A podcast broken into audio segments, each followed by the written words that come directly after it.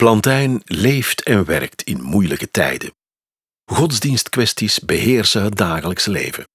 Oorlog is nooit ver weg. Toch slaagt hij erin een bloeiend bedrijf op te zetten.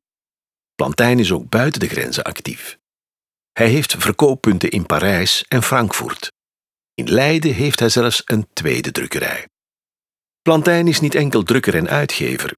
Hij is ook verkoper van kaarten, prenten en globes. Hij heeft ook een winstgevende handel in Kant, waar zijn dochters een belangrijke rol in hebben.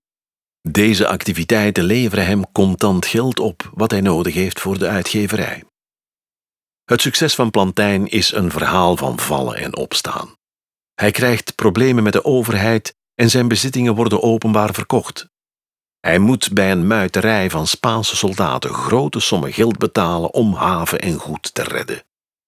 En verder zijn er natuurlijk wanbetalers, bestellingen die verloren gaan, gebrek aan cash en heel veel zakelijke disputen. Zelf zegt hij: Met ingespannen arbeid, volharding en geduld komt men alle tegenslagen te boven.